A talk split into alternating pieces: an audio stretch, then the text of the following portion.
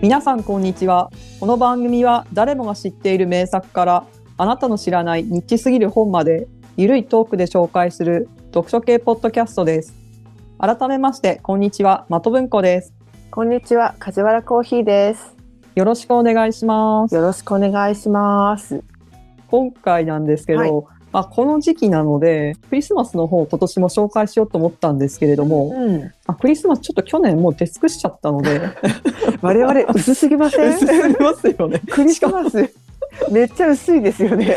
しかもその時紹介したのが死の家の記録っていう全然クリスマス感がない本をなクいっていうリスマスの。本だと言って無理やり紹介したっていう、そうですでねも。あともう一冊はポール・オースターのん、クリスマスストーリーだったのでちゃんとクリスマスしてるんですけれども、うんうんうんうんなのでちょっとでも二冊ですよ。 そう2冊で終わりましたね私のライブラリに探してみたんですけど、うんもうクリスマスのくの字も出てこないなっていうことでですねなので今回はクリスマスをちょっと通り越してですね、そこを通り過ぎると今度正月がやってくるわけですねやってきますね。はいお正月といえば皆さんやっぱりあれですよあれですね。初夢はい。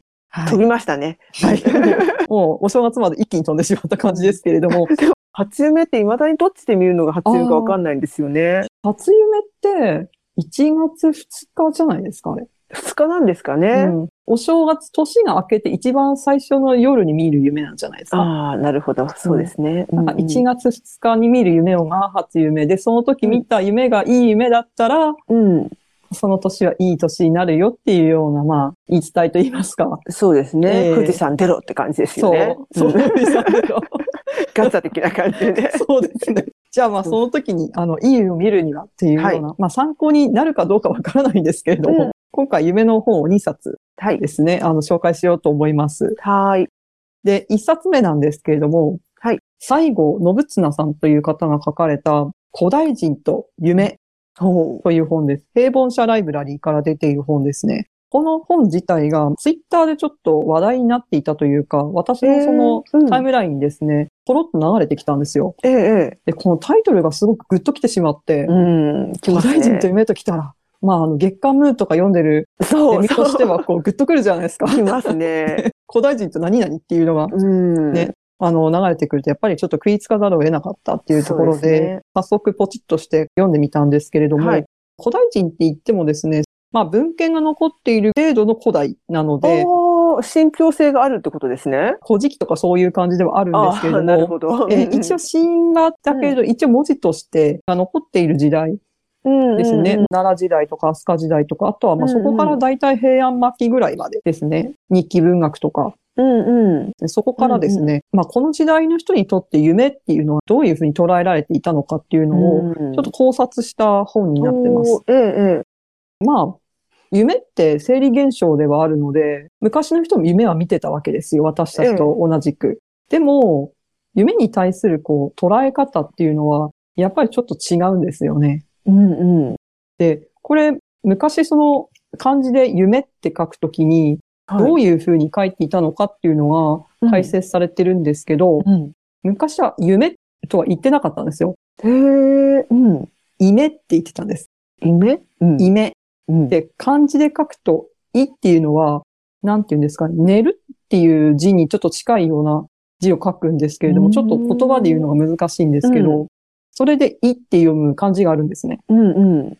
で、目はうん。目ですね。あ、目ですね。はい。。で、この「い」っていうのがまず寝るという意味うで、んうん。目っていうのは目でもあるし、目というのはイコール見るっていう動詞にもなるんですね。はい。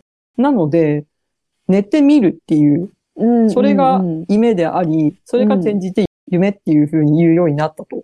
ほう、うん寝て見るもの。寝た時に見るものっていうことで、まあでもそれは夢じゃないですか。はい。でも夢って実際に見てるわけではないんですよね。目を閉じてるわけなので、うん。あの目に映ったものを見てるわけではないんだけれど、見てるっていうのがすごく不思議なところではあるんですけれども、うん。あ、ただそっか。そうんんそうなんですよ。光が入ってきて、その刺激でもって、像が頭の中にできるっていうものとはまた違う仕組みで見てるものなんですよねう。んうん。確かに。ううん。ん。それがすごくなんか改めて考えてみると面白いよなと思うんですけど、うん。今の人だと、まあ夢って夜、まあ夜とは限らないですけど、はい。寝てる時に見るものっていうふうに、まあ皆さん分かってるじゃないですか。うん、分かってる。るというか、そのように捉えられてるじゃないですか。はい。ということは、その夢っていうのはあくまでも寝てる時の話であって、うん。現実、目が覚めてる時のに見てる世界とは違うし、もちろんそれは現実ではないっていうふうに捉えられているっていう人が多分ほとんどだと思うんですけれど、うんうん昔のその、まあその古代の人たちっていうのは、それほどそこに区別をつけてなかったんですよね。おー。うん。その昼間目を開いて見てる世界は、うん。それ、それがまた一つの世界だけれども、うん。大体の場合夜ですけど、はいもしくは暗いところに行って、うん。目を閉じて、浮かんでくるもの、あの、ものっていうのは、また夢、夢で見るものっていうのは、うん。それはまた別の世界から来る現実なんですよ。おー、メタバースじゃないで すか。今風に言えば、メタバースなんでメすかタね。バースですね。そうそう、別の世界がまたあるわけなんですよ。うんうん。なるほど。はいはい。えーまあそういう捉え方をしてたと。で、その、うんただその別の世界っていうのもですね、その時代によってまたこれがちょっと捉え方が変わってくるっていうのはいろんなその、まあ、神話とか、あとはその日記の、に記された、まあ当時のその風習の中に出てくるんですけど、うん。うんまずまあ順を追って、まあ古代から、まあそはのい古事記の時代から追うっん。ていくと、古事記のお話って、うん。ちょっと有名な話だと、イザナミとイザナギの話あるじゃないですか。夫婦のお話で国づくりするっていう。はいはい。まあ、国づくりをして、うん。た、だ、やっぱり一番面白いのは最後に、うん。イザナミが死ぬ。うんうん。で、それ、その死んだイザナミをうん。お墓に、海の国にうん。葬ってはい。帰るときに、うん。その死んだはずのイザナミうがん、私の死体を見るなよって言うじゃないですか。はい。えー絶対振り言い返るなよって言うじゃないですか。でも、ええ振り返りますよね。ますねそりゃこでそうで。すよ。それが人間ってやつですよ。そうで、そしたら、あの、美しかった妻が、もう、ぐずぐずに腐って、うんうじだらけになって、うん。恐ろしくなって逃げてくるっていう。 そう。ね、そう振り返りつつ逃げるってどういうことだってまた憤慨するん ですよ、そこでね。 なんだそれってそうね。そうそう。で、その、ね、死の国から、あの、命からがら逃げてきて、うんうんまあ、ここから先は入ってくるな、みたいな感じで、うんあの、決別するっていう。そうそう。あれ、そうそう桃かなんか投げつけるんでしそたうっけそう、桃違いを投ましたげっけそう桃を桃を投げつけます。そうですよ、ひどい話。桃とか、あの、ぶどうとかそういうのを投そげつうけて。そう、ひどい。うんそう、それを食べてるうちに、うんあ逃げてくるっていう、うん もう激おこですけど。 ね、本当ゾンビ映画みたいな感じですけどね。でもなんかちょっとすごく人間臭くて、うんうんあの、このシーン結構好きな話なんですけど。はいはい。面白いですよね。 そうそう暗い国で、そのしかも、黄泉の国っていうのは、う地下にあるんですよね。うん。うん。その死者の国で、あの世なんですけど、うんうんまあそういう、この世とはまた違う世界が足元にあるというような捉え方をされてた時代で、で、もう一つ古事記の中で、アマテラス大神がはい。スサノオっていう、うん。あの、超やりたい放題な、やんちゃなあの弟がいるんですけど、はい弟の神様がいて、うんうんあまりにもやらかしがひどすぎて、うん。もう知らんと、うん。うんもう勝手にしろってなって、岩屋にこもっちゃうんですよね。あ、こもりますね。そうそう、んこもるんですよ。なんかすごく面白くて。ね、あれそう、古事記ってでも、ちょっと夢から離れちゃいますけど、えちょっと、あの話めっちゃ面白いですよね。そうなんか今度、これでやりたい。そう、古事記でやりたいですよね。うん。もういろんな神様出てくるんですけど、そう、だってほら、それも、岩やか出そうともなんか、ちょっとダンスしたりするじゃないそうですそか。う、しかもちょっとエッチなダンスなんです よね。どういうことみ たいな。日本の成り立ちこれでいいのみたいな。ね、いや、でもなんかパリピな感じでいいじゃないですか。暗さがないですよね、古事記って。そうそうそうその岩屋にこもるとか、やっぱその、うんうんどこかにこもったり、まあ暗いところに行くっていうのが、で、そうするとその世界が、太陽が結局岩屋にこもってしまうので、うんうん世界は真っ暗闇になってしまうとか、はい。えーまあやっぱり死んだようになってしまうっていうような、暗闇ってのがやっぱり死の象徴みたいな感じで書かれてるんですよね。うんうんで、それと合わせて寝るっていうのも洞窟にこもってイニシエーションのようなうんうんことをするっていうシーンも結構書かれてるんですよ。へーうん。この寝るっていうのが寝るって、まあ大体横になるイメージじゃないですか。うん。まあ立って寝る人もいるかもしれないですけど、うんでも大体こう横になって寝る。はい。で、横になって寝るときって、まあ昔はどうなんでしょうね。岩屋とかその洞窟にこもって寝るってなると、やっぱりうん地面にそのままこう寝るじゃないですか。はい。なんか敷物は敷くかもしれないですけど、うんうそうするとですよ、地面の下には地の国というおーか、あの世の国なるほどうんうんがあるわけですよ。うん。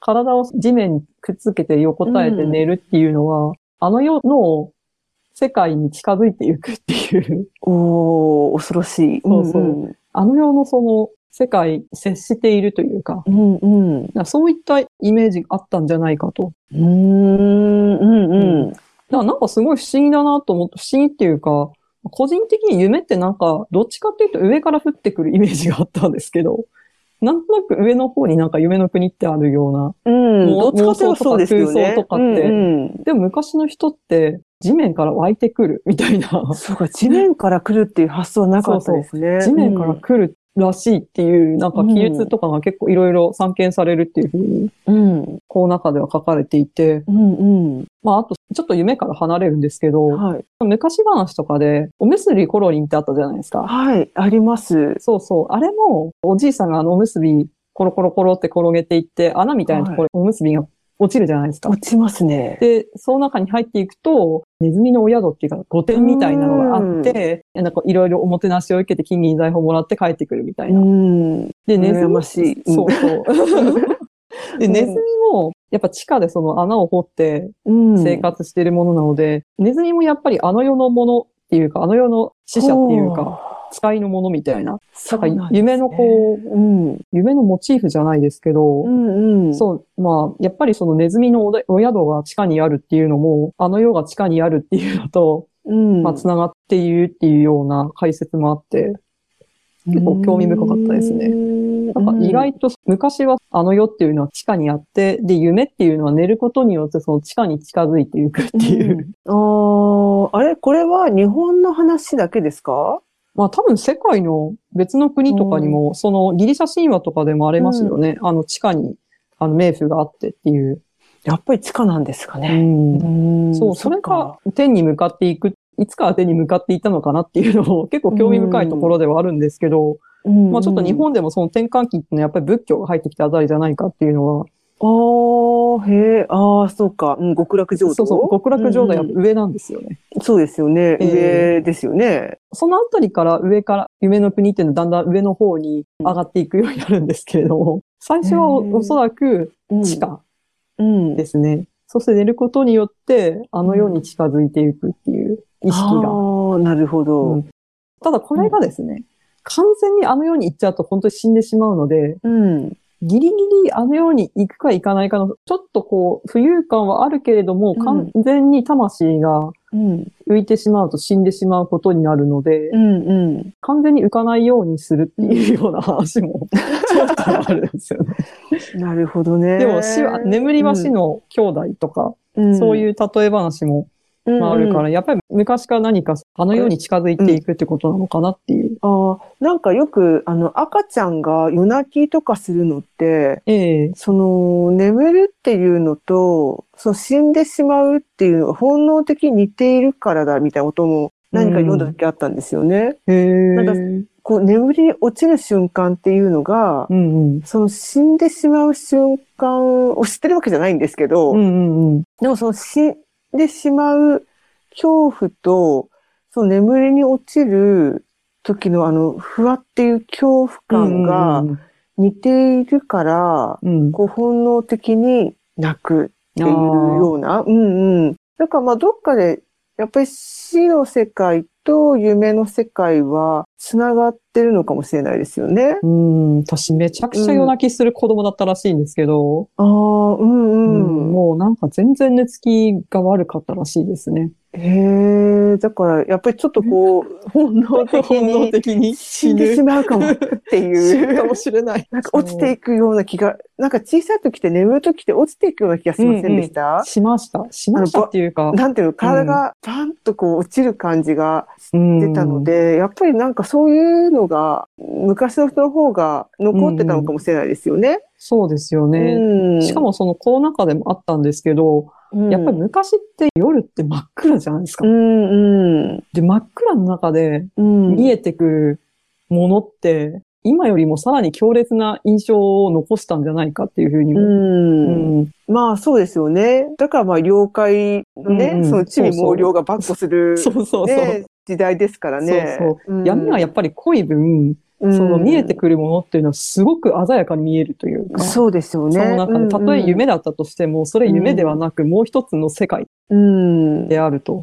ね、だから人間ってどこでこう区別できるようになったんだろうとは思いますよね。うんううんうん。ん。その、さっきまで見てた世界と現実世界って結うんう構ん昔の方が隣接してたんじゃないかみたいな、そうそうん、勘違いしちゃうっていうか。う。うん、勘違いっていうか、うん。勘違いじゃないんですよね。うん多分それやっぱりもう一つの世界なんですよね。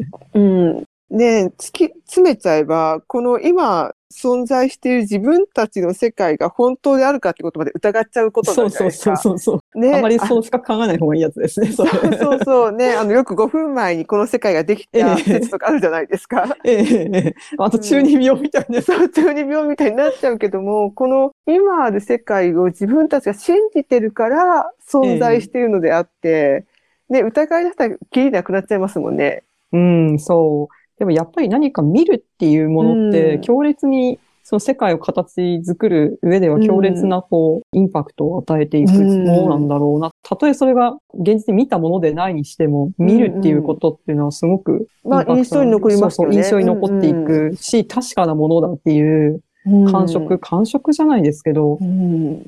やっぱりほら、あの自分で見たもの、見たから、この目で見たからっていうものって、やっぱり人間、それが真実だと思うじゃないですか。うん、だからあれじゃないですかね。こう、昔の方が、なんだろう、まあ、心霊写真とかもそうですけど も、心霊写 真。なんだろう、そういう、立って写ってたもんとか、そうそう立って見え、見えるもんっていう、その見うんうんることに対しての揺らぎのない自信っていうか、うんうんうんね、でも今だとね、ソースバーみたいなこと言われちゃうから。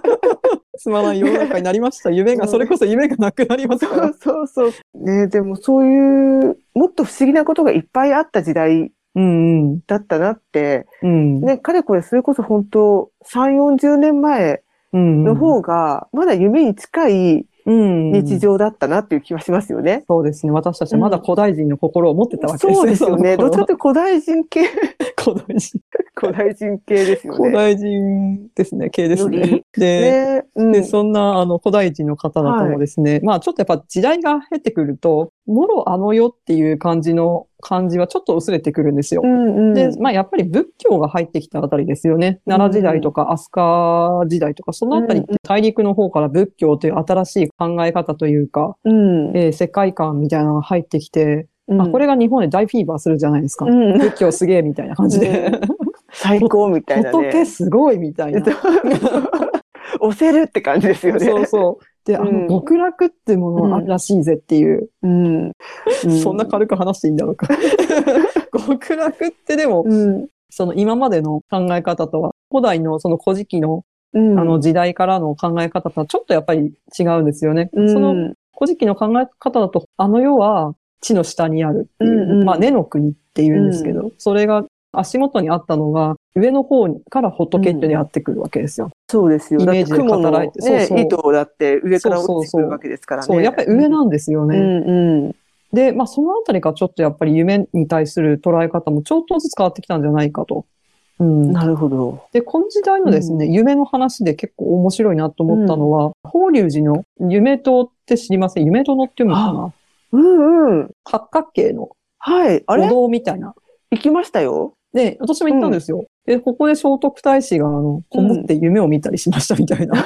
なんか、そう、本当本当かどうかわかんないですけど、うん。夢殿っていうのがあるんですようね。んうん。昔のお寺、あと、長谷寺とかにも夢のお堂ってあるんですよ。うんああ、うん。でもなんかそういう夢に関すること結構多いですよね。そうそあの、夢を転じる仏様う。うんうんうん。が祀られてるところとかも確かあったような気がしますね。うん。で、それこそ古いお寺に行くと、そういう夢を見る、夢のお堂とか、うん。そういうちっちゃいこうお堂が併設されてるみたいなお寺が結構あるんですよ。うんうん。、で、これ何かっていうと、うん。夢をまさに見に行くんですよ、ここに。 夢を見るための、夢を得るためのうん、。場所、ドリームホールなんですね あ、ちょっとシアターシアター。ミニシアターなのミ。ニシア ターうんうん。そう。まあ、この時代になってくると、夢っていうのは、神とか、まあ、あるいはその仏ですよね。うん。かあらのお告げとかあー、うんなるほど。もしくは贈り物っ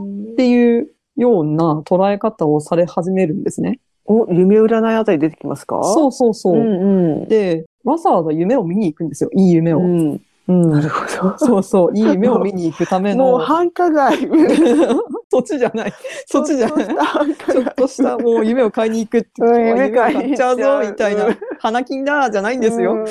そういうんじあゃーななくんて。かさっきはディズニーランドみたいだったんですけど ね、なんかね、そうネズミがいてネズミの国ねそうね夢の国、ネズミの夢の国何のでメすよタファーだみたいな感じだった けど。まさに夢の国ですよね、あそこは。確かうに。ん、だってホーンテッドマンションもあるし。確かにう。ん、なんかメタファーなのかな、あれ。うんメタファーかもしれない。ねでもそこから繁華街に、歓楽街になっちゃいましそうそたね。うそう歓楽街になっちゃいましたね。歓楽街に行くわけじゃないんですけど。 あら、みたいな。 その夢をわざわざ見に行くっていうのは、うん、これ、いろんななんか意味合いがあるみたいなんですけど、んまあ、やっぱりその極楽に行けますようにっていうのとか、まあ、あとはそのこの世で幸せになれますようにっていうような、願いをを仏様にこう祈りながら、夢でもそのお告げをいただけますようにって、その何か、うんうんあの、その、この世ではいはいいいことがある、もしくはあの世でいいことがあるっていうようなうんお告げを、こう、仏から得られるようにっていうので、うんわざわざ、まあその夢殿ってやっぱり暗い空間ですよね、そして。うんうやっぱり暗がりで見るものなので、夢は。ん。うん。必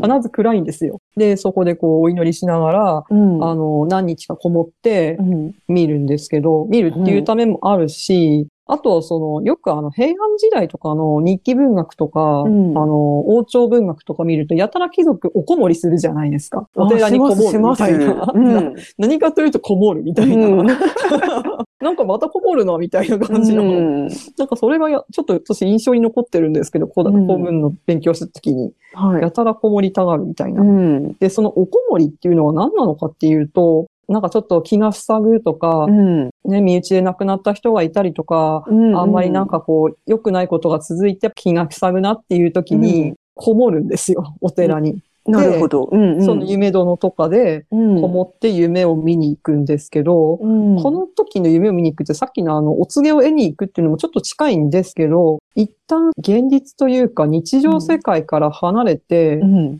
夢を見ることによって、ちょっと死に近づくというか、お、現実逃避か支援うん。そう、ちょっと一旦今のこのうまくいっていない、お、あの、日常をリセットするっていうんですかね。おーリセットボタン。うん、そうそう。押しに行っちゃう。ね、今うまくいってないその日常生活を死んで新たに生まれ変わってくる的な。うん。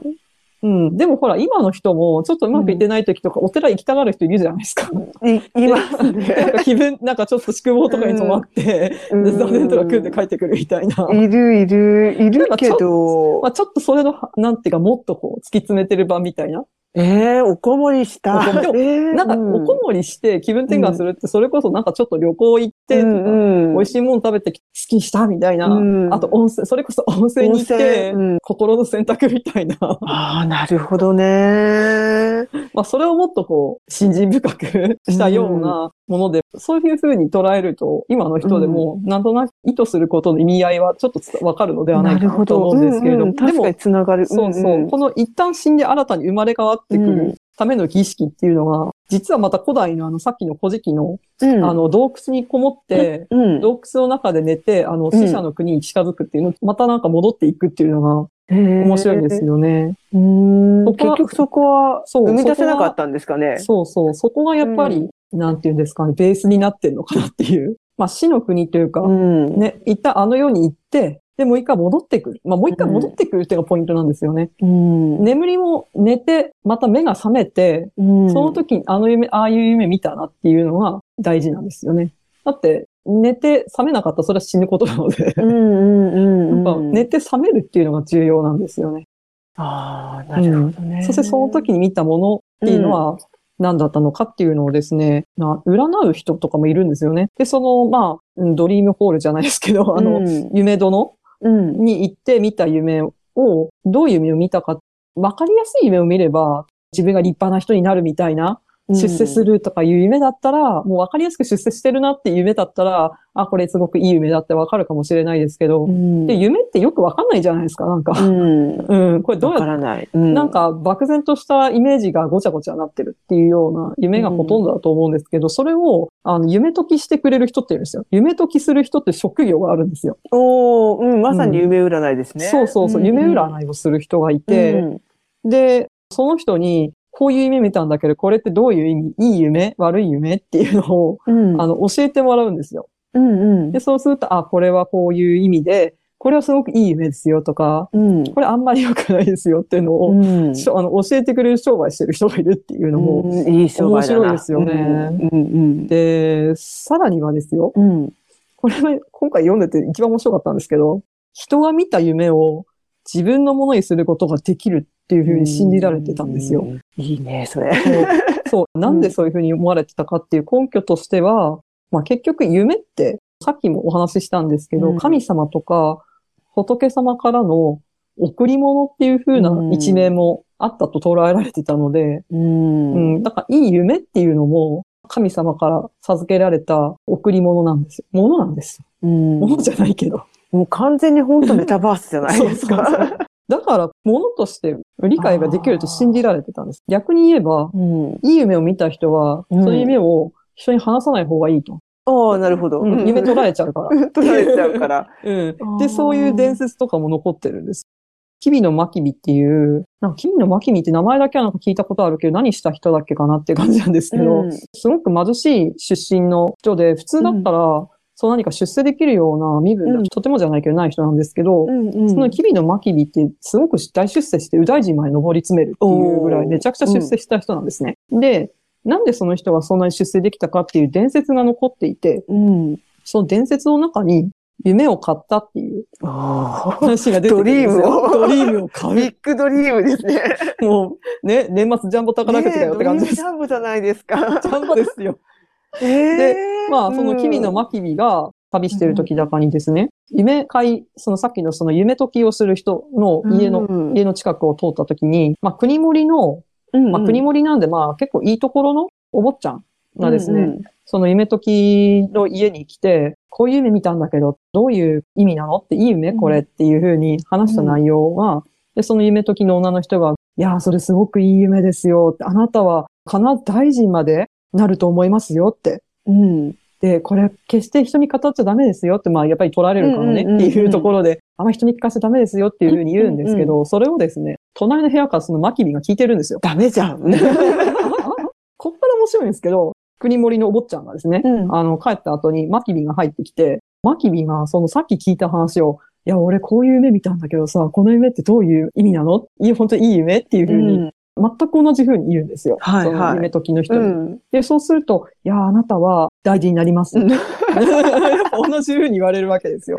やばい、その人もまた。そううんで、その後にそのマキビが勉強したらものすごく勉強できるし、もうものすごく才能が開けて、で、も最終的には右大臣になっちゃったっていう。それなんていうか、ちょっと、なんだろう、あれですかね。 あまり良くない。そう そう。だから夢っていうのは人から取ることもできると。う。うんん。だから、ある意味では、マキミってそんなに地位もね、名誉もない、うんうんあの、もう家柄もないようなところに、まあ昔家柄が全てみたいな、うんうん。じゃないですか、出世って。はいでもそうですよねそうじゃない人が、こんな右大臣までなり、上り詰めるって、うん何か才能とかそういうのもあったとは思うけど、うんそうじゃない何か、何かがあったんじゃないか ってなった時に、うん。こういう伝説が生まれてきたっていうふうにもあうん、だかならるもほどうそねれはもううんう神ん様の力みたいなものが働いたからじゃないかと。あ。あであ。それなんか、ううんん。で、それはどういうふうにってなった時に、人の夢を取ったんじゃないかっていうふうに、ちょっとチートしたんじゃねっていうような。なんていうか、すごいそれって、あれですよね。一般のその、それこそ本当身分も高くない人が、 うん出世したことを信じられない人たちが後付けした感じもしますね。そうそう。。多分それもあると思うんですよね。そんなに上り詰めるには何か他に訳があるんじゃないかうん。ってなった時に、うん。そのやっぱり神様からの贈り物を、しかも人から分取ってっていうような、もうなんていうの鬼の成り立ちともう超絶似てる感じがしますけどね。うんうんやっぱちょやっぱそのぐらいの何か、うんあの超常現象じゃないですけど、うんがなければねそうっていそううですね。ね。そのぐらいの手を使ってでないと、うんあそこまでは上り詰められないだろうっていう、うんちょっとひがみとかも、うんそうそう、あるとは思うんですけど、うんなんかそこにやっぱりその夢っていうのが出てくるのがすごい面白いなっていう。面白い。ねえ、うん今だったら売れるんじゃないですか、イーロン・マスクと かね。 えー、イーロン・マスクの夢とかもずっと働いてる夢とか見てそうじゃないですか、あの人。ゆ多分夢見る暇ないんじゃないですか ね。なるほどえね。ーめちゃくちゃ、ね、あの、ツイッターの人とかにそれこそ長時間労働うん。できない人は、ああの、ここをされっていうぐらい、あの、うんメールを送って、でも自分もものすごく働く人だから、あ。うんこんな夢なんか見てる暇はねえんだと。俺は現実で夢を叶えてやるっていう。あれかな、イーロン・マスクは控え仕掛けの夢を見るかって感じですかあーそれこそメタバースに生きてんですかね。あ、でも違う会社だった、それ。ね。違う会社だ。 ああ、そっか、でも、うん、夢を買うって、なんか、でもちょっとお守りみたいで面白いですよね。売ってほし多い。分、お守りっていうか、そんな位置づけだったんじゃないですかね。でもほら、それこそ本当なんか、推しの夢 買えるんだって、みたいな。え欲しい、みたい なね。でも、あと、今回、その、マキビは、人の夢を勝手に盗んで出世したみたいうんうな、本当はまた別にですね、あの、自分が見た夢を売る人っていうのがいるんですよ。代わりに夢を見る人っていうのがいるんですね。いい商売だな。いい商売ですよね。あなたの代わりにいい夢見ますみたい な。うんわあ、すごい。すごいですよね。で、 それを売りか。買いするっていう。それ 何これちょっとどういう感覚なんだろうなっていうのは。ね、でも本当それってなんだろうどういうふうに売るんだろう 壺壺壺に入れてですか夢を封じるための壺。そうそうそうそねえ、えなんか書いてっていうのでもないみたいですし、う。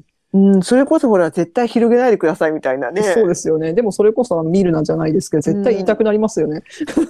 見たくなりますよ。ええでも、ねえ、でも私あんまり、夢見良くないんで、うん、やっぱりなんか私の代わりにいい夢を見て、その、いい、見た夢の話聞きたいですよね。うん、こんな夢を見たっていう。そうね、でも夢ってね、だから、なんとでもなるじゃないですか、そそうれこそ意味付けとかね。だからそうこそうれよくね、悪い夢見たって言うと、逆夢だよ、みたいなとうんか、うんうんなんで逆夢って、 みたいな。どんな励ましだって思うんだけれど も。でもなんか夢って、でもそういう昔から今まで、うん。ずっとみんな好きじゃないですか。そう、夢の話ね。夢の話ね、人の夢の話つまんないとか言うけども、うんなんだかんだ言って夢ってうん本当面白いものですよね。そう。これ夢ってちょっと今回追い切れなかったんですけど、夢っていうのが、多分昔はその寝てみるっていうのうがん。夢。だから寝るときに見る夢、ん寝るとき見えてくるものを夢って言ってたのを、何か今だとこう夢を叶えるとか、うん。うんなんて言うんですかね、あれ。こうなったらいいな的なもうんうんのうん。を、のこうなったらいいなっていう未来うのん。想像、想定っていうんですかね、うんう希望のことを夢っていうようになったのうんうんも何なんだろうな、いつからなんだろうなっていうのもちょっと、ねあなたの夢は何ですかの夢ですよね。あそうそうそうそうんんねないつからなんでしょうね。うん、ちょっとそれも追ってみたいところではうん。あるんですけれども。ね、架空とか妄想とかともちょっと違うじゃないですか。そう夢そうなんってですいようねと。夢っていうとんあなたの妄想なんですかって言われる と。 なんかちょっと生々しくなるな、 それ。だけど、なんか意味合いが違ほらう。でも同じ、同じじゃないですか。妄想も夢もね、多分、こう。夢っていうと、なんか、けどいきなりなんかこう、キラキラした感じになりませんか肯定的ふわっなとねし、たっていうかさ。うん、ポジティブな、うんでもなんか、夢っていうと、なん、なんて言うんですかね。 なんかこう、うさくさい感じもするんですけどうね。んだからまたそれがほら、うさんくさくなったり、うさんくさくない時代とか、そういうのもありそうじゃないですか。今なんそか結構うですね夢っていうと、もうめっちゃうさんくさいカテゴリーの一つに、うん、残念ながあら。とそうそう、あとでなんかちょっと重いとか、そういう風に捉えられているけども、それこそね、本当我々古代の頃のうん。ね、2、30年前あ、とかだったら、夢って結構すごいポジティブうんうんうん。だったりするもので、うんね、時代によってその夢って、やっぱり価格変動じゃないけども、学園の、そうですね。うん、なんか、価値観っていう時のは価、そう、時価ですよ ね。そうですね、時間。夢は時間。夢は時価、ね、なんだろう、叶える力がなくなってくると、やっぱりうん、ちょっと、重たくなってくるけど、叶える力がある時っていうのは本当キラキラしてるし、うんうんそうですよね。うん確か。に、叶える力が、もうこの先がないなってなってきた時夢っていうのは何かちょっと、負債のようになってきますよ辛いね。 あ、辛い。 負債は。辛い。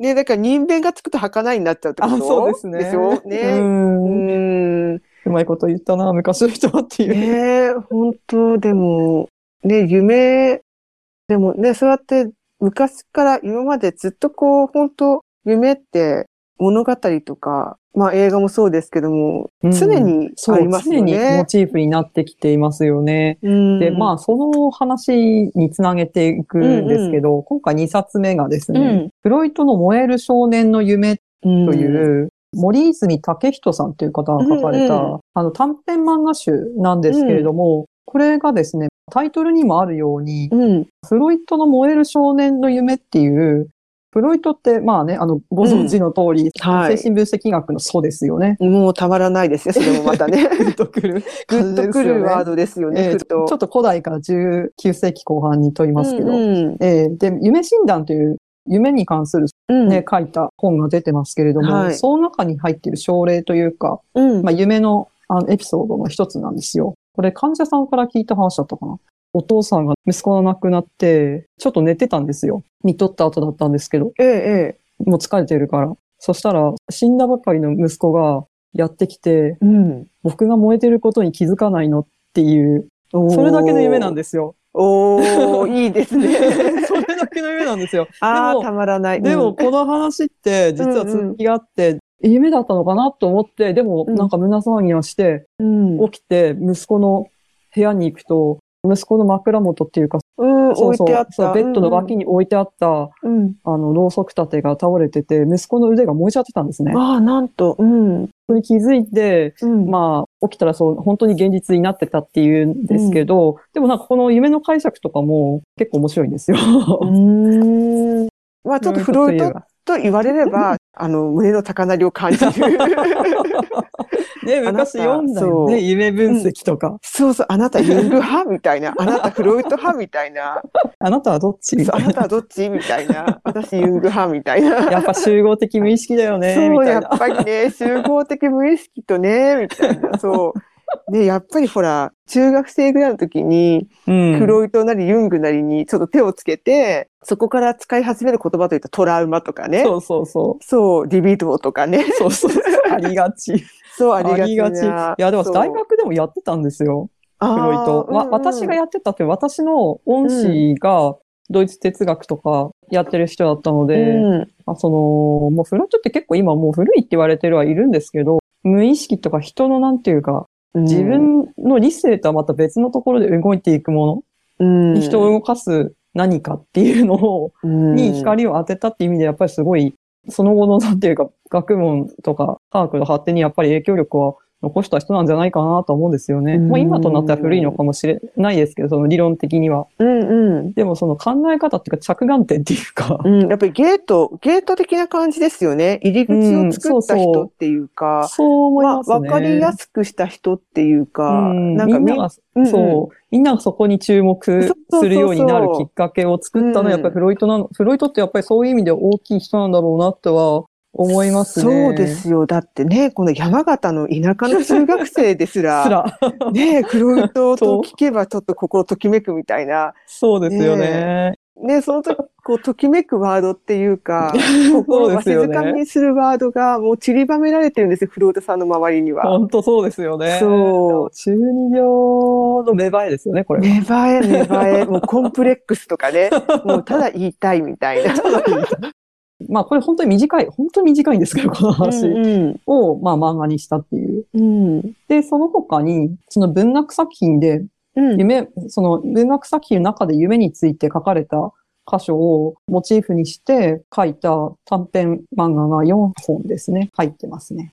あれですよね、森泉さんはそういうちょっと不思議な感じの作風の方ですよね。そうそう。うん、現実とも違うし、なんかやっぱりちょっと夢っぽい感じの、うん。夢みたいなこうふわっとした感じの、そうですね。うん。で絵もやっぱりあの漫画ではあるんですけど、どっちかっていうとなんていうんですかね、イラストっていうかあ、そうかもグラフィックっぽい感じかな。イラス漫画の、いわゆる漫画の絵ではないですよね。そうですよ。結構小回りも大きかったりしません、そうそう。シンプルな線ですごく綺麗な絵を描く人なんですけれども。私もそんなに読んだことがなくて、うん。うんナンバーロールっていう雑誌があって、それに、うん。あの掲載されてるものとかなんですけど、すごく印象的な漫画ですよね。うんうん。でも SF なんですかね、この方。うん、あ、そう、私が読んだやつも、確かセリーっていう短編作品集だったんですけど、うんその表題作が、確か、地球が滅亡して、うん。で、もう氷河期みたいに寒くなっていく一方で、で、その中で、まあ、大きい、あの、図書館がある、うん。お屋敷に二人で暮ら、あの住んでいる、あの、話なんですけど、いうんまあ、二人って言っても、一人は人間なんですけど、うん。もう一人はアンドロイドなんですよ。はいはい。で、そのアンドロイドは、もう一人の人が小さい時から、ずっと家にある図書館の本を読み聞かせてきたわけですよ。はい。でずっとその二人は、あの、今まで読んだ本の話をずっとしながら、うんその滅亡した世界を生きていくわけですけど、うん。まあ、人間の方は寿命があるので、うん。亡くなってしまうわけですよ、いずれ。うん。うん。で、そのうちその一人ぼっちに残されて、でもそのうち目も見えなくなり、うん。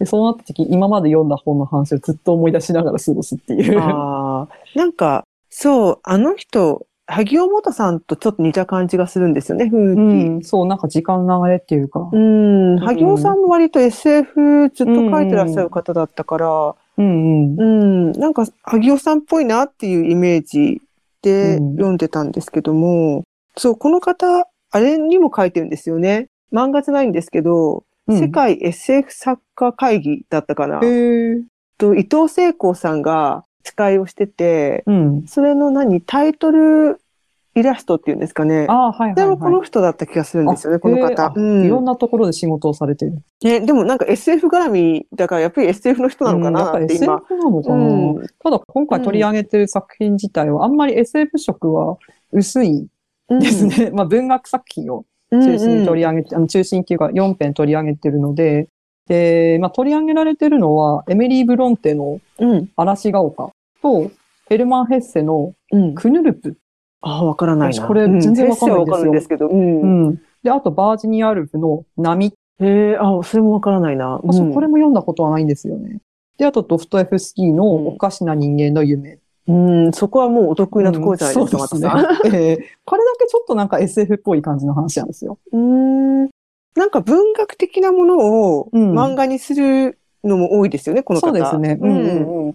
本にまつわる、そうなんですね。うんお話がすごく。く多いなっていう。今回もなので、最初なんか図書館みたいなところから入って、で、その中で選んだ本っていう体でお話あーが進んでいくんですよ。全部一応夢つながりなんですね。そう。うんで、一応その作品の中で、嵐ヶ丘だと長編なので、うん全部その話ってわけじゃないんですけど、うん嵐ヶ丘の中で夢にまつわるシーンみたいな。へえ、あこんけそうこんなシーンあったっけみたいな。ちょっとでうもん全体的にあれ、 あれちょっとぶっ飛んでるシーンが結構多いので、うん。心霊シーンっていうか、やっぱ昔の人っちゃ昔の人なんですね。これ、エミリー・ブロンテってうん。生まれたのが、まあ生きたのが1818年から1848年なので、うんうん多分この4編の作家の中で一番古い作家なんですよね。。うんうん18 19世紀初めのぐらいの方うなので、ん、しかもイギリスって結構そのうん心霊とか、ああ、そうですよね。うんスピリチュアルというか、ル魂っていうのがやっぱり好結き構ですよね。うんうんうん色濃い文化ではあるので、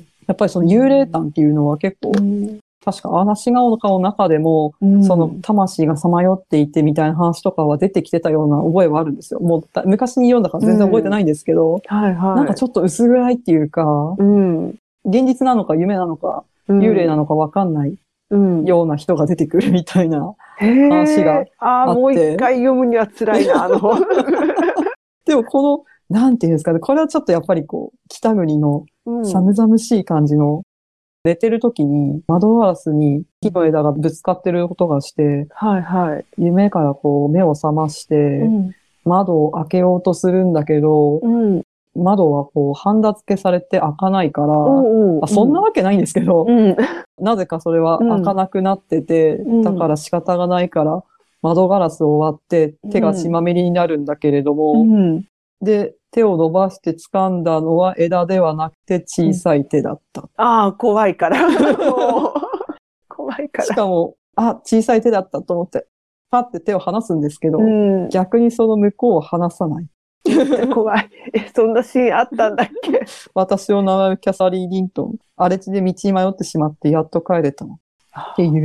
なんかちょっと、でもちょっとこれ、雰囲気が夏目漱石の夢釣りそっうぽでいすなっねて。うん。思ったんですけど、うん。やっぱり漱石もちょっとね、イギリス文学とか、造詞のあった方なので、ちょっと似てるところなんです。ちょっとホラーチックな、ホラーチックなね。あのうんヒヤッとする、なんていうんですかね、冬あの、毛布かけない寝た時に見る、うん。ちょっとあの寒い感じの夢って いう。うん。うんちょっとね、うん。表面が冷たくなる感じのですよね。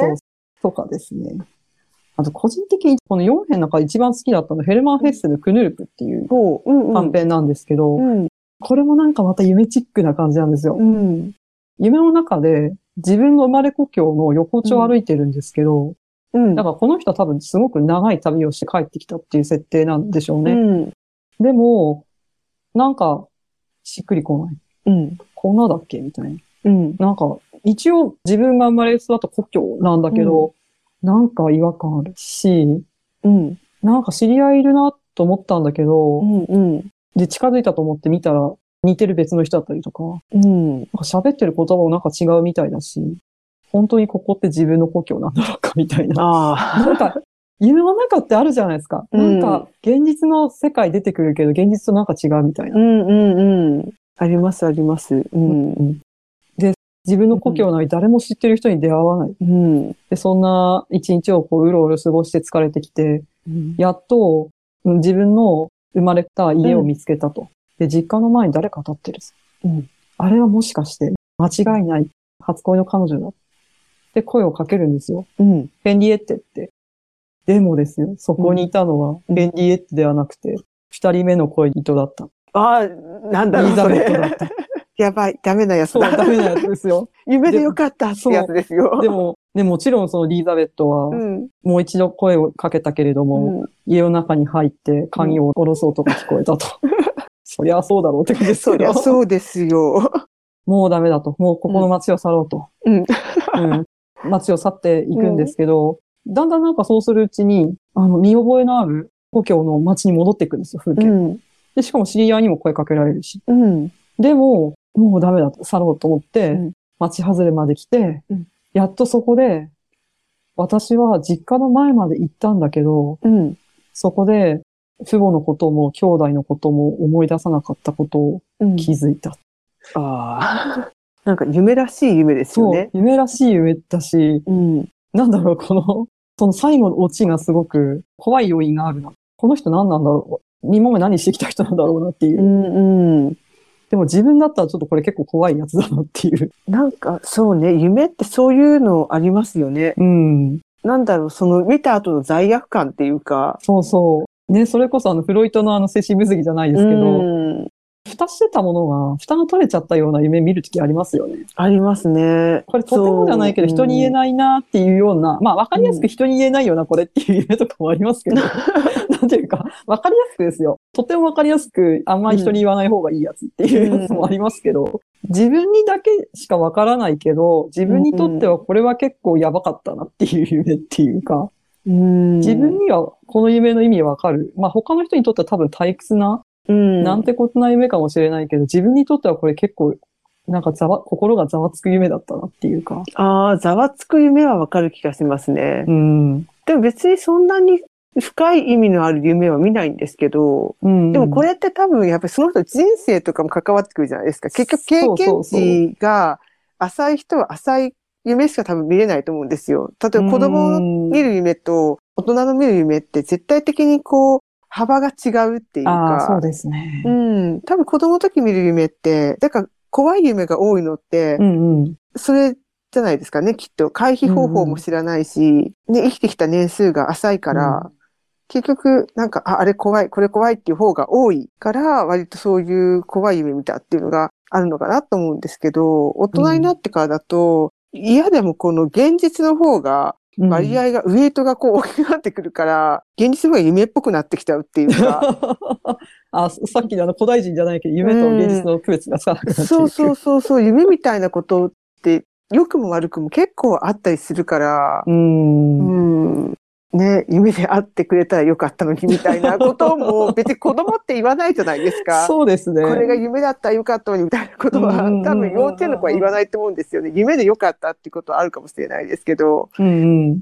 そういうバランス 感覚本当にフェッセのこの短編、すごく苦い感じがして。うん苦い感じがしますそ。うビターなね。そう、ビターな感じ。なんかやらかしてしまったなっていう感じの。うんね、間違って初恋の恋人の名前を2番目の恋人に言ってしまうってはね痛恨のミスですよ。そう通行のミスな上に自分そのうところまで行って家族のことを思い出さなかったみたいなっていう、なんかそ自こが分のことばっかり考えてそうそたう俺みたいそなう。そうそう。そこがなんかね、なんか自分の浅ましさじゃないですけど、何かそういうものを感じさせられてしまって、こう、うん二重に苦いっていうか、ねあえーっていう、自分のダメさ加減を見てしまうっていう。そんなに深刻な夢見なくてもいいのにって思っちゃいますけど、他人だからね、こう。そうそう。他人、でも他人だから楽しいんですよね。そうそうそうそう。よかったじゃん、夢で、みたいなそうそね。うそうそう。夢でよかったじゃんっていう。うん面白いですね。やっぱ見た本人にとっては結構一大事だったりするかもしれないんですけど。ねえ本当ね、目が覚めた時にね、うん。よかった、マジ夢でよかった、みたいな。 いやー。で、まあ、その次がバージニアルフのうんは波い。でも、これ本当にストーリー何とも言いようがないんですけけど、うん、でも私は多分この4編の中では一番、うんあ、夢ってこうだよなっていう、うすごん、く夢、夢っぽさっていうのをうん、一番よく書いてるのってこの短編。まあ、森泉さんの書き方がうまいっていうのもありますし、うん。バージニアルフってなんかその意識の流れとか、意識ってその一本でずっとこう、お話が、なん、なんて言うんですかね、わかりやすくこう、あ流れていくんじゃなくて、いろんなところにあっちこっちになんか考えが飛んでったりとか、じうん、ゃないですか。それをなんかこう、忠実に書いていった。だからすごい読みづらいっちゃ読みづらいんですけうど、ん、うん。でもまあ、このバージニアウルフの夢の話って、まさにその、あちこちに飛んでいくけれどうも、んつながりはあるっていうの脳の、なんていうか、手触りな感触がすごくよくかけてるなって、その、一瞬まではここの場所にいたのに、なんかいきなりもう、お風呂の中に入ってて、あーで、お風呂の中に入っていて、そのお風呂の中で、うんなんか頭にこう、湯が被ってくるうん感触がすごく生々しく、なんか夢の中なのにそういう感触ってあるじゃないですかあ。りますね。暑いとか、うん、うん、うん。なんか、しかもその暑いって感触だけがやたらなんかこう、印象に残るみたいな。うん、うん、うん、うん。さっきまでお風呂に入ってたのに、今度お風呂に入ってたんだけど、うんもう空の上をおーうん、飛んでて、で、空の上を飛んでるんだけど、さっき、そのお風呂に入ってる時に、うん、おばあ様が馬車で迎えに来てますよっていう言葉通りに、うん。その空を飛んでたはずの私は、そのおばあ様の馬車に落ちる。おーうんうんうんうん。でもそのおばあ様は苦手なんだよねって、で も、なんでかっていうと、おばあ様の目はガラス玉みたいで怖くて、うでもおばあ様の夢を見てるとずっと、見てるとなんか波が、波が見えるような気がするっていう。うん。で、そうする、なんか波が見えるような気がするっていうところか、またこの海を走ってるところにシーンが繋がっていって、うん。で、波間を走ってるうちに、うんお家のカーテンのひだひだうん。とか光の加う減ん。とか、そういうものにまた意識が移っていってっていう、なんていうんですか、夢ってなんかこう、ザッピングじゃないですけど、なんか映像が次々こう、バラバラに繋がっているんだけれど、うん。全然こう、それに違和感がなく、編集でこう、綺麗に繋がってるみたい な。うん。うん。あれなんか2次元の世界にいたと思った3次元にいてみたいな。うん。それも全然違和感なく繋がってたりする時あるんですよ。さっきまでなんかうんそれこそ漫画というかアニメみたいな絵柄の夢見てたんだけど、そこからまた3次元の夢に戻ってみたいな。こおーれが全然ブツって途中で切れてなくて、全然こううん普通にそこ、2次元から3次元に転換されていくみたいな。うんうんうんうん。 SFX もびっくりみたいな編集がされてたりすることがあるんですけど。で、あの、夢とかを題材にした映画とかも、だからすごい難しいですよね。うん。結構みんな挑戦するじゃないですか。うんうん。夢を題材にしたものって。ああ、それこそ鈴木清純とか。そうそうそうとか、あと、なんだっけ、それこそ夢っていうので、あだあ、っけ黒沢明。黒沢さんか、うん。うんうんうん黒沢さんが全部夢っぽいからな、でも。そうですようね。ん夢通か。あと、それこそ大好きなデビッド・リンチとか。ああ、デビッドリ、そうそう、古今東西ね。そうそで、あれって意欲的ですよね、でもうん考えてみたら。そうね。だっ、て夢って、やっぱり人の、さっきの漫画もそうですけども、うん、人の話の夢を聞いて、なんて言っていいかわからないっていうのが夢だと思いませ ん、そうですよね。いそう、なんて感想を言ってあげたらいいんだろうっそうて。や、つま んないわけじゃないんですよ。まあ、そうつまんないのもあるけど、でっていう感じの。そうそう、なんか、気象転結があるわけじゃないし、うん、うん、知的なわけでもないし、うん、なんか、ところどころ現実が挟まってくるし、うん。なんていうか、ね、すごく難しいところに、こう、挑戦するのもまた人間なんだなと思っちゃいますよね。うんやっぱでも夢ってやっぱり見る、さっきの見るにつながりますけど、うん寝て見る、見るんですよね。うん。なんか言葉で語ると、それどうやってイメージしたらいいか全然イメージ浮かばないな、これっていうよううんな。でも見てるとき圧倒的に現実じゃないですか。圧倒的な手触りっていうか、うん。うんまあ、古代人じゃないですけど、やっぱり圧倒的だからこそ語りたくなるっていうか、でそもうね全く言葉が追いつかないですよね、 そこには。うん。伝える手段としてやっぱり映画っていうのは結構、割と見るものとしては近いのかなっていううん。一番近い手段にはなるのかなとは思いますけど、うん。まあ、動くし、音もあるし、うん。そうね。うん小説だとやっぱり、でも小説で夢を書くって結構やっぱりこれって、うん、夢の手触りってなかなか難しいのかな、小説。でもまあ、夢の、夢を書いた小説っていうのはたくさんありますけどね。うんまあ、それこそこだからの、ええうんうんこの取り上げられてる作品っていうのも小説で書かれたものなので。うんうん。だから、なんだ、小説になると、それが怪談っぽくなるか、うん。 SF っぽくなるかに、ちょっと寄っちゃったりもするじゃないですか。うんうんうん。うん。あとちょっと幻想小説みたいあ、なそうそう、幻想する。短編の小説っぽく。うんうん。まあそうですね。あとやっぱ短編ですよね。夢を書くのにちょうどいい長さっていうのは。うん長編だとやっぱちょっとくどいっていうか、夢って多分そんなに長く続くもんじゃないので、うん長い夢っていうのはもう本当ファンタジーとかやってきますからね。そうですね。やっぱある程度の短さっていうのは、夢っぽさっていうのを表すうん時うのん一つの要素なのかなと思いますね。そうですね。まあだからさっきの夢って結局一旦別の世界に行くけど戻ってくるっていう。うん。うん。その戻ってくるだけの距離感っていうか、うん時間の幅っていうか、長さっていうか、うんあんまり長すぎると夢じゃなくなっちゃうんですよね。もう一つのまた別の世界に行くってことになっちゃうので、うん戻ってこれなくなる。そうですね。んああ。まあそういうのうまく書いた人って寺山修司うんうんとか、あそこら辺のなんか舞台関係の人は上手に表してる気がしますけどうね。ん。うん。やっぱり見るとか、まうあんそれこそ時間に制約があるものってういうんか、うん。まああと最後はうんロフトエフスキーのおかしな人間の夢ですね。うん。あ私これを読んだことありますね。これは、こう、SF っぽい感じなんですよ、本当、うん。で、もう自分は死んでしまって、うん。埋葬されてて、うん。ただなんか自分のまぶたにずっと水滴が落ち続けてきてうて、もわー、嫌だ。 嫌だ と。嫌だ。う死んだのにこんな目にも遭わなきゃいけないのかよ。う何ん。なんだよ、神みたいな。うん。死んでまで俺をこんな目に遭わせんのかって。うん。 嫌でだ。も、でも俺、今まで生きてた時もう散々な目だったから、うん。お前なんかもう全然助けてくんなかったじゃないか、俺のことっていうのを、まあ死んではまだぐじぐじ言ってんですけど、思ってたら、何何か私を見知らぬ存在に抱かれて、いつの間にか宇宙空間を一直線にこう失踪してる感じが。おおうん。でも、どこに連れて行かれるかわからないけれど、真っ暗闇の宇宙空間をずっと、その、なんていうか存在に抱かれながら、うん、うん。あの、飛んでいると。で、ずっともう果てしない距離を飛んだ先にたどり着いたところが、もう一つの地球だったと。おうなんかこんな偽物地球のとこに置かれてってもこんな受け入れるわけにいかないよと。私が愛してるのはあの私が生まれたあの地球だけなんだからと思いつつも、うん。なんかすごくここは居心地がいい。なんうん。か穏やかな空気に満ち溢れてて、ここはとても居心地がいいと。その後に、まあ、ここに住んでいる人間たちに出会うんですけど、うん。まあこの人たちも穏やかな人たちで、うん。あの、今まで自分がいた地球にいた人たちとはもう全く違う、うん。みんなこう、罪も汚れもない人たちばっかりだった。うん。で、彼は何も尋ねないし、人生の意味も問わないし、まあ、問う必要もないから、満たされてるから、ただただ丸ごと受け入れて愛してくれるだけの人たちっていう。うん。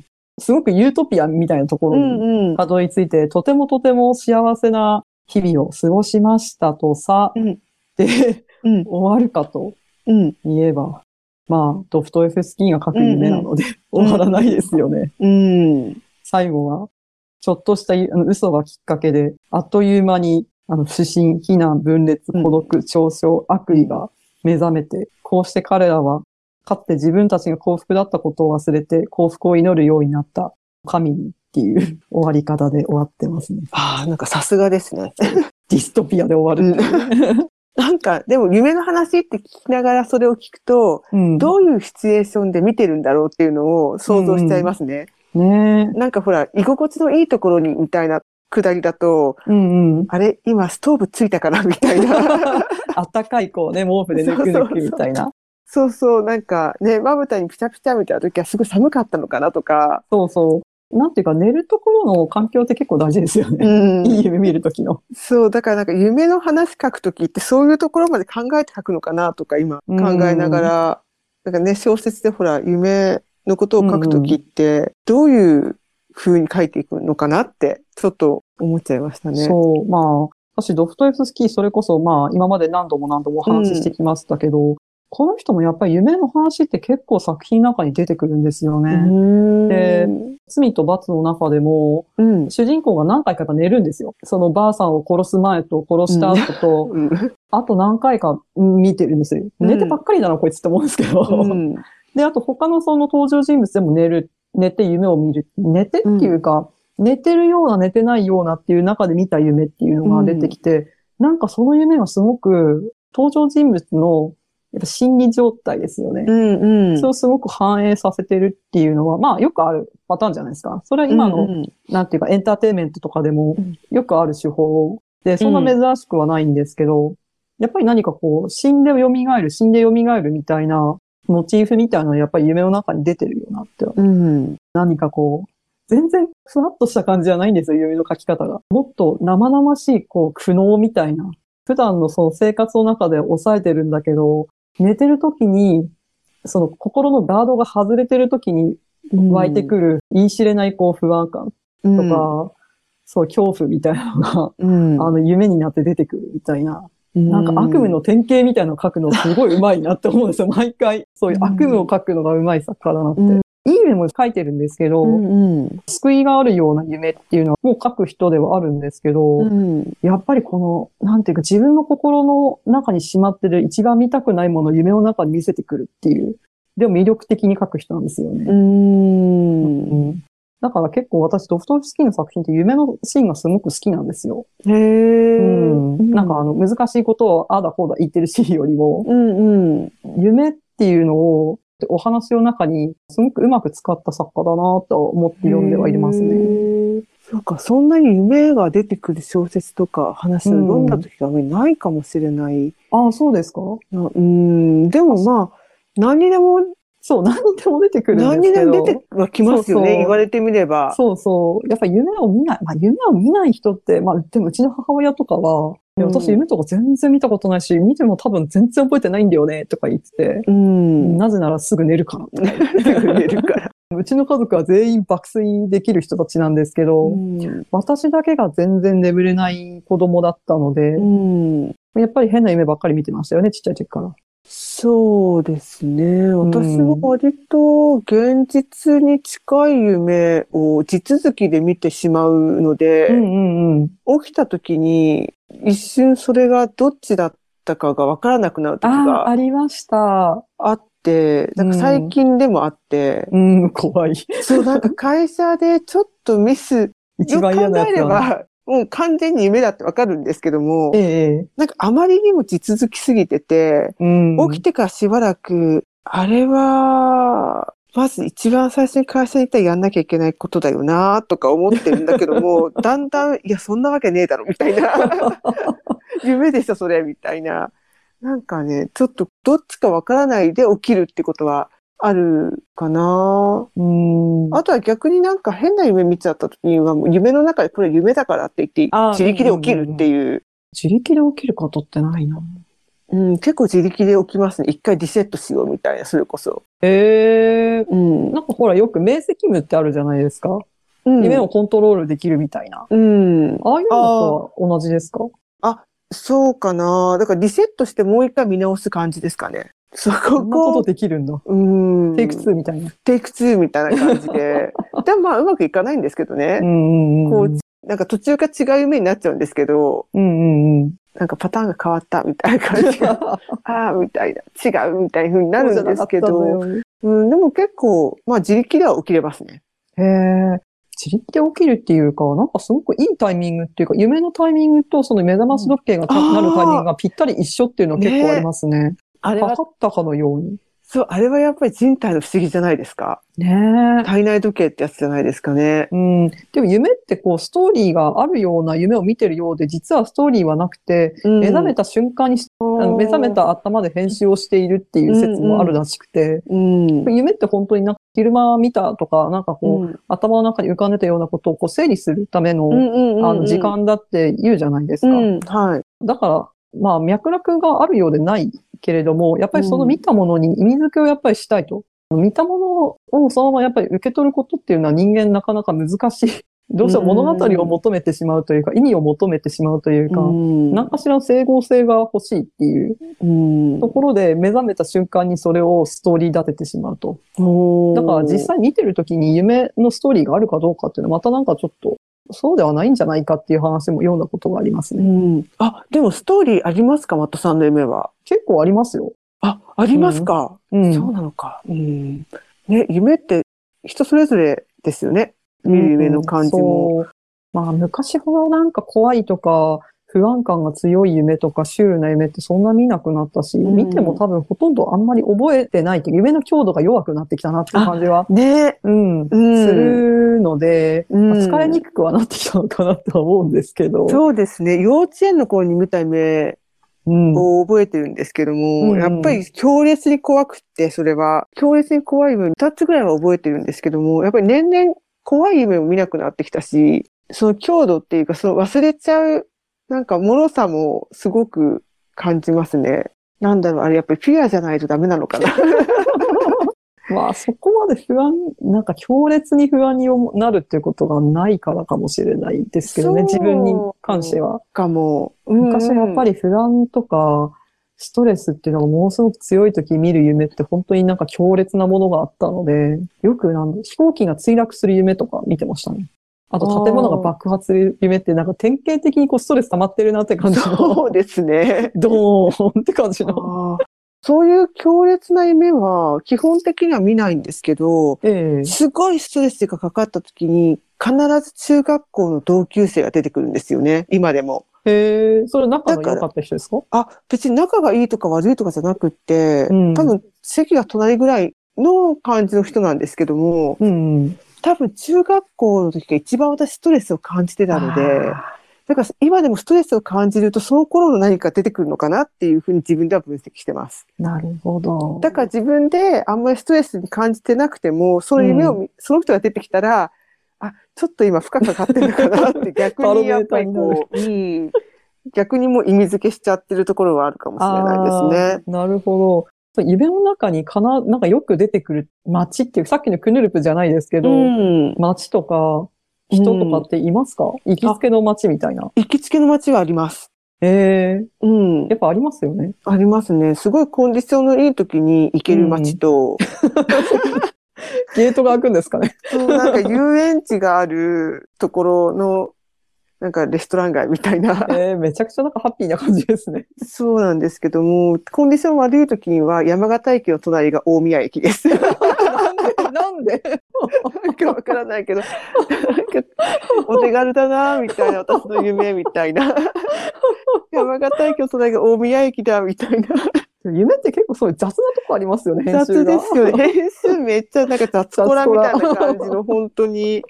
なんか、そういう夢と か。基本的にそういうなんか爆発するとかう、ん。追われるとか、うん。殺害されるみたいな夢とかは基本的には見ないんですけど、ただ、なんか自分の中でもう前世とかがあったとしたら、ええ鳥だったかもしれないなっていうぐらい、飛ぶ夢のリアリティがすごい。ええなんか風圧とか、ああ、はいはい。絶対飛んだ時あるっていうような飛び方を夢の中ではできるの経で。験してるわ、これ、みたいな。うん。あの、全然高いとこ飛ばないんですよ、それも。ええああ、低いとこ低い、あの、地面すれすれぐらいの すごいリアルな、あうんうの、ん距離感なんですよ、ろ。それ確かにも。。うんううん。ん、そう。なんか別に得する飛び方何もしなくて、階段をなんか飛んで、さーっと降りるぐらいの。へえでもなんかそれぐらいの夢しか見ないですね。夢ね。ねでもえなんか変な夢、本当に昔は変な夢見てました。それこそ、まあでもさっきの雑草ラだと思うんですけどう、ん大学の時に見た夢で、フロイトが出てくる夢見たことありますよ。おまあ結ー局フロイト大その事来ちゃった。そのそうそう、まあ、え、もう夢の神召喚しちゃったじゃんっていう感じのうん夢だったんですけど、うんまあうん。やっぱ雑なんですよね、あの、夢の処理の仕方が。なんかこう、フロイトも128歳になって、記念公演しに来来てて、でもなんかその記念公演してる場所が、母方のうんお題がある寺の行動っていう、な、なんでそこでやってるのかよくわかんないし、うん。フロイトもなんかもう、私も128歳の目が見えなくてね、とか言いながらこう、みんなにサインもらいに行くっていう、よくわかんない夢を見ましたけど、フロイト、生きてるフロイトだとか言いながら、 みんなでなんか、あの、その時読んでた、あの、うんフロイトに関する本にサインもらうみたい な。今体験してる体験をそのまま夢に出してきたな、みたいな。うんうんうんうん。リサイクルもいいとこだよっていうぐらいの。うんそう。なんか年を取ると考えることも、ちょっとこう、浅くなるのか、うん。若い時の方がやっぱりこう考えることも、すごい深くまで考えたりとか、まうあんうん悩みもそうだし、考える時間があるのか、そうでしたね。考える時間とエネルギーがありましたね。そうそう。だからそれが夢に反映されてたような気がするんですけど、うん。そんな考える時間もなく、本当に日々を送るだけで息も絶えないみたいな感 じの毎日だと、意外に夢にエネルギーを使わなくなった気がしますね、多分。あー本当にそれはまさしく私も本当にそうですね。昔ほど鮮やかなうん夢とか印象的な夢っていうのが、本当見なくなりましたね。だから本当日常と地続きの夢、多分すごいそうそうお手軽っていうか、うんあうのん、あまりエネルギーなり想像力なりを使わなくて済むから、 うんうんうん。だからきっと、ね、年を取ると夢ってあんまり見なくなるのかもしれない。そういううんこう印象的な、覚えていて、え本当に話したくなるような夢とかが減ってくるのかなって。えね、やっぱり我々も夢殿にこもって夢を見に行くべきですからね。ね、いや、私はもう買いに行きますよ、夢を。 夢を買う。歓楽街に行っちゃう夜な。中が に金で買える夢。まあ、もしくはドリームジャンボを買う。 そうですね。もしくはもう夢の国にそうですあねの。行くっていうね、ネズミもいることだしうん。